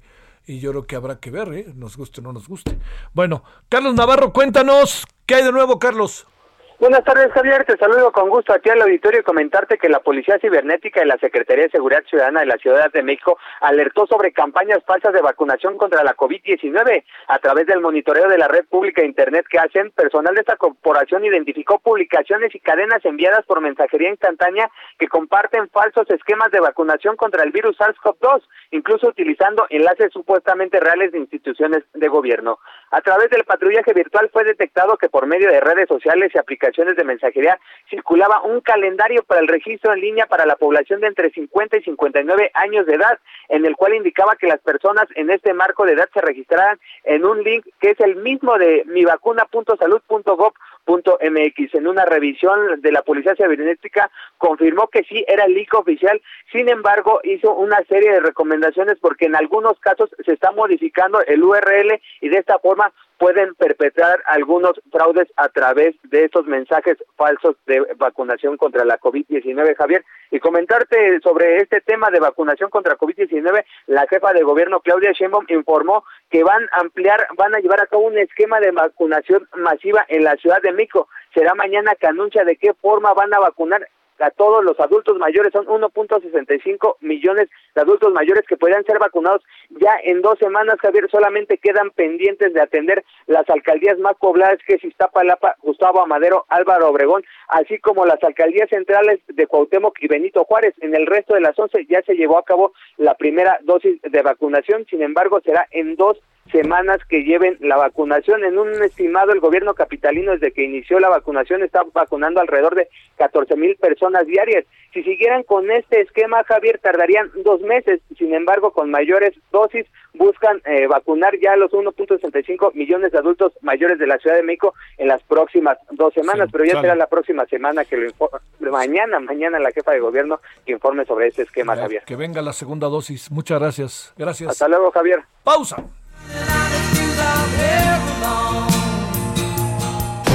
El referente informativo regresa luego de una pausa.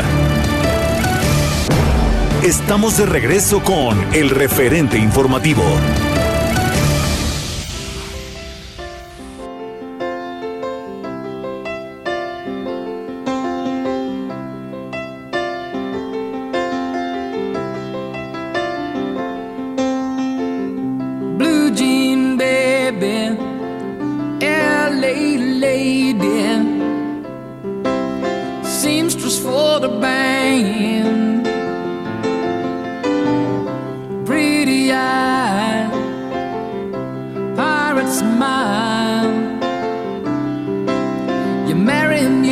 Music man,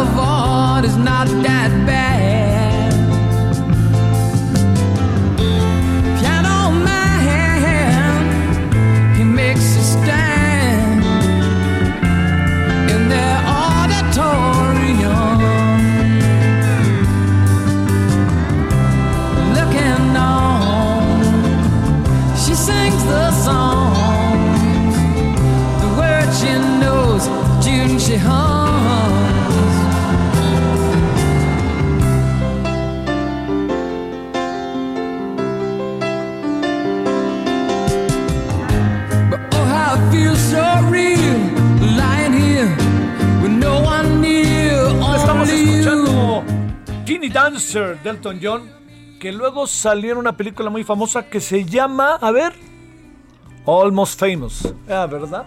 Ahora sí te acordaste. ¿Sí la viste? La cantan en un avión, en, una tragedia en el avión ahí. Creen que se va a este en un, en un autobús, claro. Pero luego, luego van en un avión y en el avión creen que, es, que va a estrellar el avión y cada quien cuenta sus verdades y no se estrella el avión y bolas. Se acaba sabiendo todo. Una película muy interesante, es muy, es muy de fans, ¿no? Con este... eh, que incluso la chava eh, ganó, la creo que es la hija de Goldie Hawn, ganó, ¿no? ¿Sí? Sí. Este, ganó el Oscar a la actriz de reparto. Bueno, la cosa está en que esta se llama Tiny Dancer, pero me acuerdo más de Elton John que de la película. Lo que pasa es que se me apareció la película enfrente. Pues nos acordamos de Elton John, 1947, 25 de marzo, ese día nació Elton John. Tiny Dancer, que Romano quiere escuchar porque él seguramente va a querer escuchar reggaetón. Pero a ver, dejémoslo un ratito, ya que se está acabando.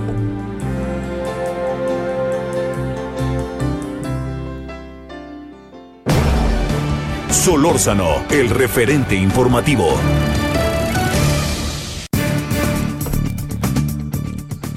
Bueno, le decía yo hace un momento que por segundo año México sale del ranking de países con más atractivo para la inversión extranjera. Alguien que conoce estos temas, que lo ha pasado por el gobierno, que es asesor, en fin, que tiene y que además catedrático de la Escuela de Gobierno de la eh, Universidad Panamericana, socio fundador de Consultores ASLI, es Juan Carlos Becker, a quien saludo, querido Juan Carlos, con enorme gusto. ¿Cómo has estado, Juan Carlos? ¿Qué tal, Javier? Muy buenas tardes. Pues encantado de, de verte, de saludarte también compartiendo estos recuerdos de Elton John, ¿eh? me hiciste a mí también acordarme de, de varias, este, de varias, escenas. Oye o, oye, o de varias historias personales, ¿no? Sí, bueno, pues creo que eso es la, lo fantástico de la música, ¿no? Que te conecta con tus propias experiencias y, y aunque sean diferentes de alguien, eh, de las de otra persona, el puro hecho de que también le genere lo mismo a, al, al otro, pues, pues es lo fantástico, ¿no? En fin, gran, gran, película y gran canción, sin duda. Yo, yo, un hijo, le encanta la película, creo que la vimos como 10 veces, ¿no? Te vas a imaginar, pero para los rockeros es una película muy, muy divertida, ¿no? Este, sí, sí. Bueno. Oye, primero, ¿cómo has estado, Juan Carlos? ¿Todo bien, verdad? No hay problemas, eh, pandemia y todo eso la vamos librando.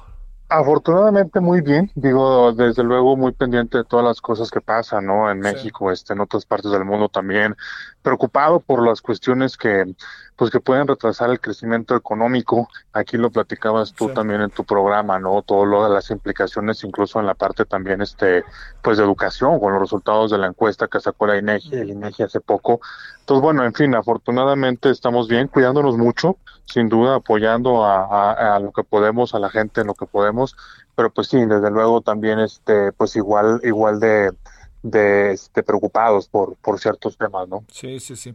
A ver, eh, que, digamos, eh, en este proceso en donde ha habido, todos sabemos, un, pues una distancia, a veces crítica, a veces nos va bien, atendemos, nos va mal, no atendemos, que tiene que ver con las calificadoras, con todo esto. Eh, y a la mano de eso, a la par de eso, el hecho de que por segundo año consecutivo México salga del ranking de países con más atractivo para la inversión extranjera.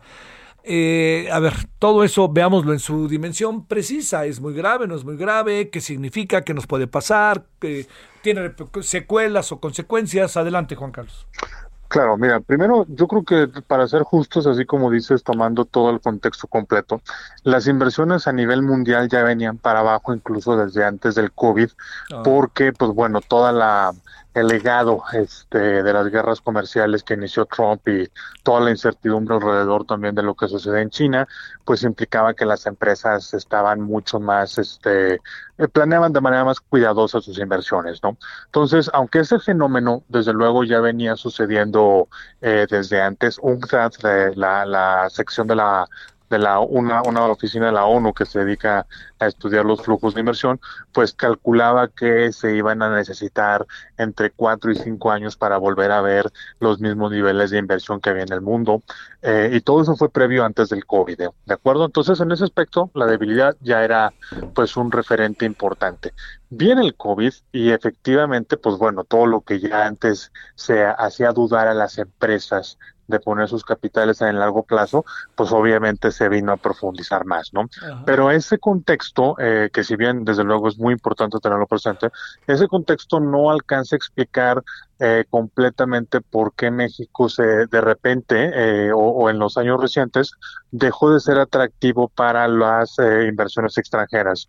Uno podría pensar que tenemos una serie de elementos que son únicos para nosotros, la entrada en vigor del TEMEC, este, la cercanía con Estados Unidos, el mercado más grande del mundo, eh, y sin embargo las inversiones no muestran este dinamismo.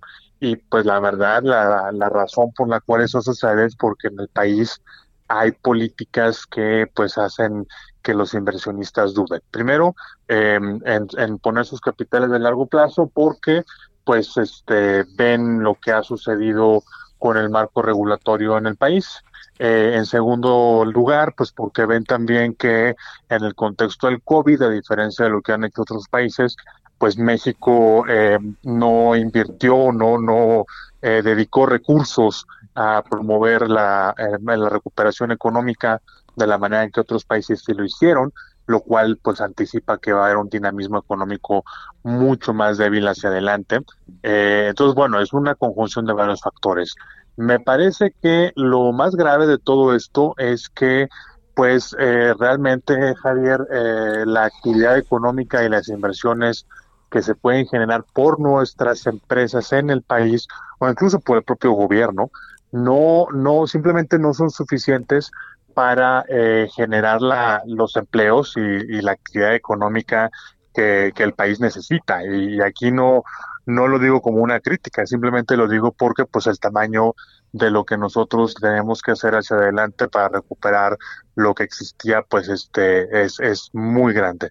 Y pues en ese aspecto deberíamos estar buscando cómo ser más atractivos en la inversión, pues para complementar esas cosas, ¿no? Eso es lo que te podría comentar de entrada. A ver, de para para seguirle, si te parece, este eh, Juan Carlos. A ver, lo, lo que tiene que ver Juan Carlos con este eh, con estas repercusiones de hay tendencias, eh, hay otros elementos que están entre nosotros que también están jugando.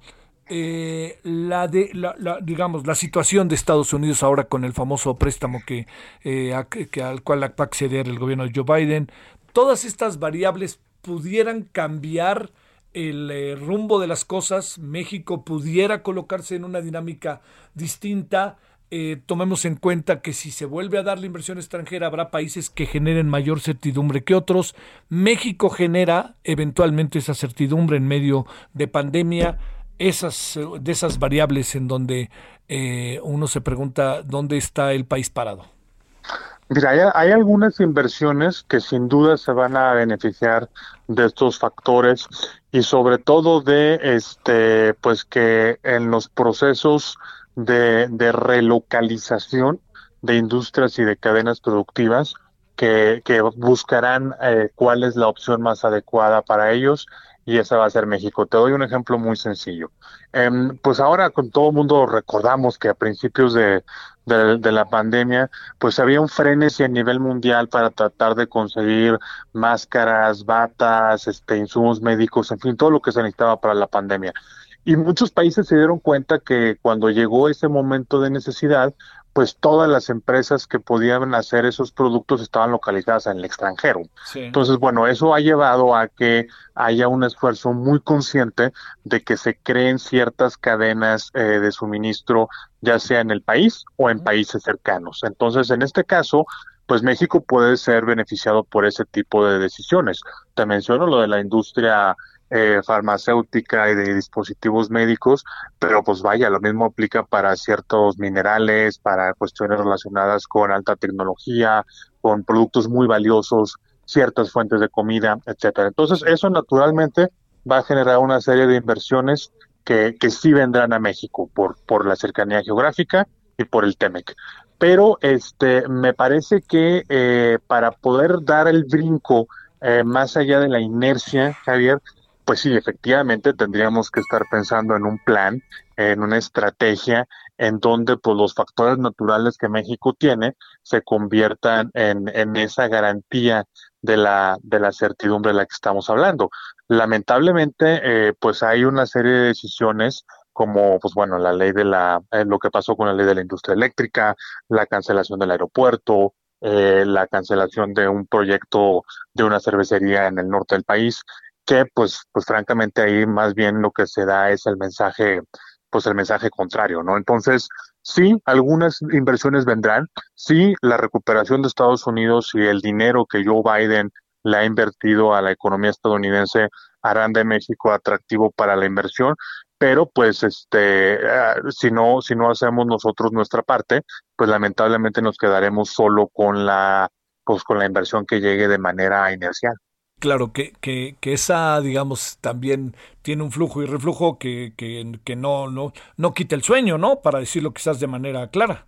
sí, o sea, vaya, eso son, son capitales muy bienvenidos. Algunos de ellos también tienen que ver con reinversiones de empresas que ya están en México, es decir, algunas fábricas, por ejemplo, pues tienen que darle mantenimiento a sus instalaciones, tienen que comprar equipo nuevo, tienen que, en fin, cosas así pero este no es necesariamente la el dinero que te va a generar la mayor cantidad de, multiplicador, ¿no? Entonces, algo que, pues, por ejemplo, si mañana trajéramos una planta de este de teléfonos súper inteligentes o si ahora que está también de, la, la escasez de semiconductores y de chips, eh, alguien decidiera poner una planta en México, pues ahí estás hablando de una inversión nueva, una inversión grande y una inversión de alta tecnología, en, productos de alta tecnología, que pues bueno, sería, sería de las más este, apetecibles, ¿no?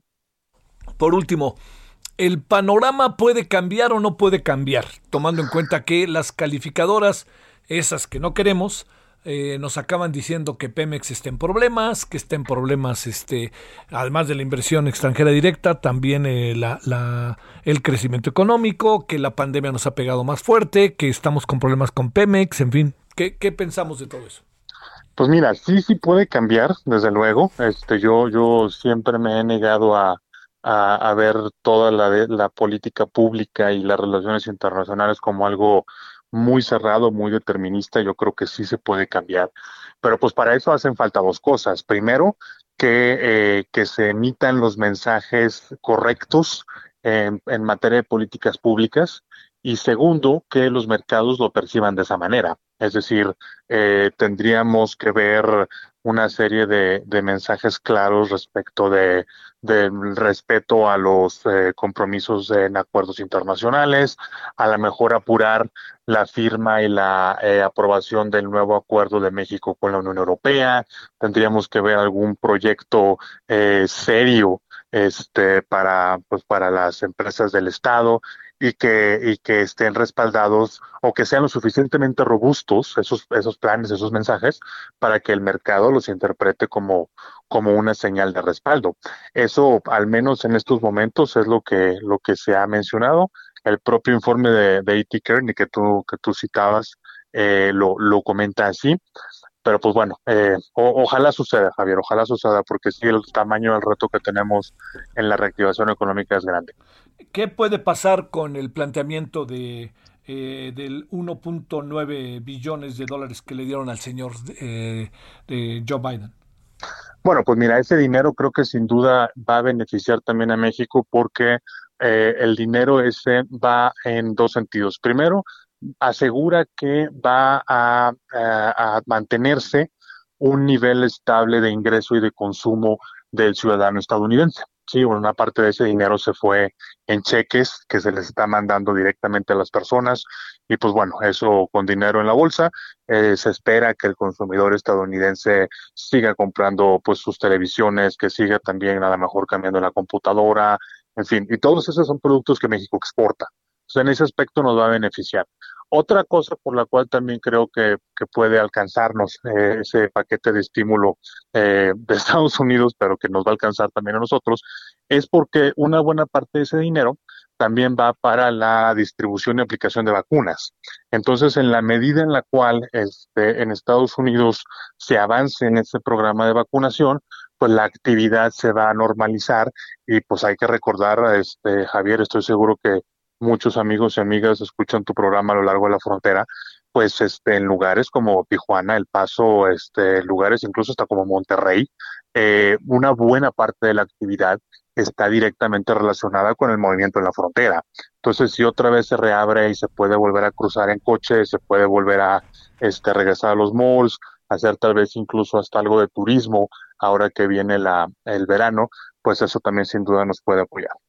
Bueno, eh, panorama complejo y de cierta incertidumbre, ¿no? Sin duda, sí, sin duda. Es, un año muy complicado eh, y bueno, pues este vamos avanzando. Pero no hay que bajar la guardia. Ya viene por ahí, mucho se ha advertido de una tercera hora de contagios, eh, de cepas nuevas que se están encontrando. Yo pues no, no, no soy epidemiólogo ni soy doctor para, para decirte si eso es más serio o menos serio, pero me queda claro que para efectos de lo que estamos hablando ahorita, de, de la sensación de, de tranquilidad para hacer negocios, para invertir, para gastar, pues eso no es, este, no, no abona a, a ese sentimiento, ¿no? Te mando un saludo, Juan Carlos Becker. Muchas gracias. Al contrario, agradecido soy yo siempre. Cuidémonos. Hasta luego, cuidémonos. Hasta luego. Gracias, Juan Carlos. Vámonos a las 17:48 en la hora del centro. Solórzano, el referente informativo.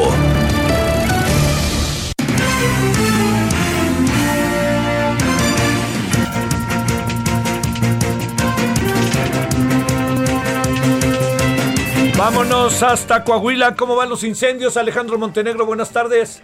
¿Qué tal? ¿Cómo estás, Javier? Muy buenas tardes. Un gusto saludarte desde Coahuila. Bueno, pues el reporte más reciente indica que en el caso del incendio que se dio en la Pinalosa, en la Sierra de Arteaga, eh, este ya reporta un avance del 55% en el control del fuego y un 30% en su liquidación. Y bueno, pues la superficie afectada se ubica ya en 30 mil, eh, perdón, en 3 mil hectáreas de, de afectación. Sin embargo, bueno, pues hoy el, fiscal general del Estado sobre este caso dio una conferencia de prensa y dio a conocer que ya está por concluirse la carpeta de investigación del caso y que ya se tiene identificadas a las personas que pudieron haber provocado este incendio o que al menos se encontraban en la cabaña en donde se originó el fuego. El fiscal eh, señala que son eh, entre una y cinco personas originarias del estado de Nuevo León las que habrían eh, sido las responsables de este incendio eh, hasta el momento no se ha podido establecer contacto con ellos, sin embargo ya se solicitó a la Fiscalía General de Nuevo León su colaboración debido a que son residentes de ese estado para que a la brevedad se les busque y se les entreviste sobre estos hechos. Todavía no se define eh, cuál va a ser el tipo penal que se les va a fincar a estas personas, sin embargo el fiscal señaló que las pruebas hasta ahora han arrojado que no hubo intención de provocar el fuego, que fue eh, una, una omisión o una, una falta de previsión en el cuidado que provocó este incendio que ya eh, afectó bastante, bastante terreno de la Sierra de Coahuila y de Nuevo León. Y bueno, pues eh, comentarte que eh, para esta judicialización que va a venir una vez que se complete la carpeta de investigación, se está tomando en cuenta tanto el Código Penal del Estado como las leyes federales. Sin embargo, ante esta situación de que sea un delito culposo y no doloso, pues la, la pena pudiera ser mayor de lo que se había comentado, que podría ser de hasta 20 años, sin embargo, pues con esta situación podría ser una pena menor, Javier. A ver, este, y exactamente ahora que, perdóname Alejandro, otra vez volvamos, ¿qué fue lo que lo provocó? O sea, ¿qué fue al final esto que se ha convertido en un problema que luego hasta por ahí he escuchado que lo están utilizando en mi contra, el, este, el, incendio. ¿Qué fue lo que lo provocó? En lo que explicaba hoy el fiscal, de acuerdo con, con las eh, indagatorias que ya se realizaron, es que se encontraron eh, restos de carbón, digamos, eh, para encender eh, una carne asada en un asador, en una cocina que estaba en el exterior de esta cabaña que te comento que ya se, eh, se identificó como que fue la, donde se originó el incendio, se encontraron estos restos eh, en el piso eh, de cerca de este asador. Y bueno pues lo que se eh, investiga o lo que se pudo haber dado es que no hubo el cuidado suficiente a la hora de apagar este fuego al menos eso es lo que han indicado algunos vecinos de la zona que, que, que, se percataron de esta situación y que incluso intentaron apagar el fuego cuando este inició, sin embargo eh, no, no, no pudieron hacerlo, pero es esto, que no se apagó correctamente un fuego que se usó para cocinar algunos alimentos, es la pues teoría. Digo, eso está, pero también está la otra parte, ¿no? Este Alejandro, lo que debieron haber hecho es hechos la bala y reportar el asunto, ¿no? Sí, claro que, es otra situación que también han dicho los vecinos, que, ellos lo reportaron eh, con oportunidad, sin embargo, eh, eh, llega, los rescatistas tardaron cerca de tres horas en llegar a la zona en que se reportó el incendio. Esa es otra variable, ¿no te parece, Alejandro? Sí, claro, por supuesto. Pues sí, ¿no? También yo entiendo los que lo provocaron voluntario o involuntariamente, pero también dónde andaba la autoridad, ¿no? Es correcto. Gracias, Alejandro. Muy buenas tardes. A ver, vamos con Daniela García hasta Monterrey. Hablo del incendio, otro no del incendio que está pasando ahí entre los políticos, mi queridísima Daniela.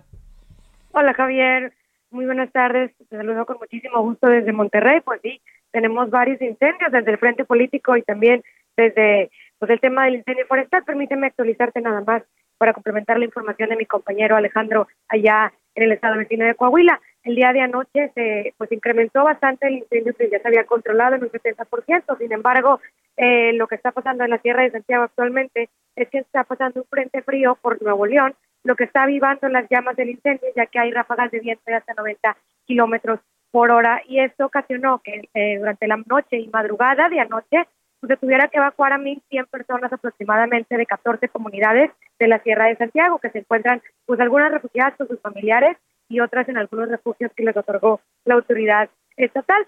Esto pues ha ocasionado obviamente también una afectación a la calidad del aire en la zona metropolitana de Monterrey. Hay que recordar que el incendio se encuentra a 70 kilómetros de distancia del, de, la zona metropolitana de Monterrey. Y bueno, como bien comentabas, hay incendio político también aquí en, en Nuevo León. El día de ayer pues se da a conocer eh, un video por parte del candidato del PRI-PRD a la gubernatura, Adrián de la Garza, donde conecta y liga a la candidata de la coalición Juntos Haremos Historia en Nuevo León, Clara Luz Flores Carrales, con esta conocida secta Nexium, donde platica con su líder eh, pues de diferentes temas eh, de su vida, de su carrera política e incluso pues hablan un poquito sobre cómo es gobernar. Esto pues finalmente ocasionó una respuesta por parte de la candidata asegurando que ella sí lo conocía a pesar de que lo negó en ocasiones anteriores y pues sí eh, pero desconocía totalmente eh, las acusaciones que había en su contra. En ese momento no había acusaciones y pues bueno, esto finalmente ha derivado en, algunas, eh, pues dime si políticos aquí en el Estado. Hoy ya hubo eventos por parte de los candidatos, sin embargo el tema ya prácticamente no se ha tocado. Ah, espérame tantito y verás. Gracias, Daniela. Al contrario, muy Adiós. Gracias, Nayeli. Al, al rato se votará el caso Félix Salgado Macedonio en el INE. Gracias, Nayeli. Adiós, hasta el rato. Hasta aquí, Solórzano, el referente informativo. Heraldo Radio, la HCL se comparte, se ve y ahora también se escucha.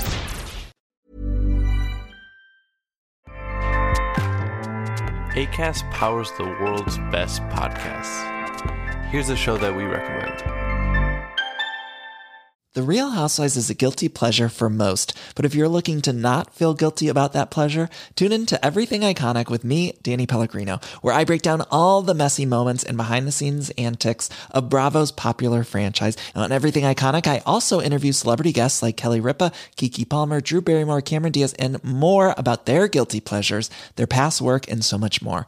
So if you're pop culture obsessed and find yourself watching way too much reality TV like me, tune in to Everything Iconic with Danny Pellegrino wherever you listen to podcasts. ACAST helps creators launch, grow, and monetize their podcasts everywhere. ACAST.com.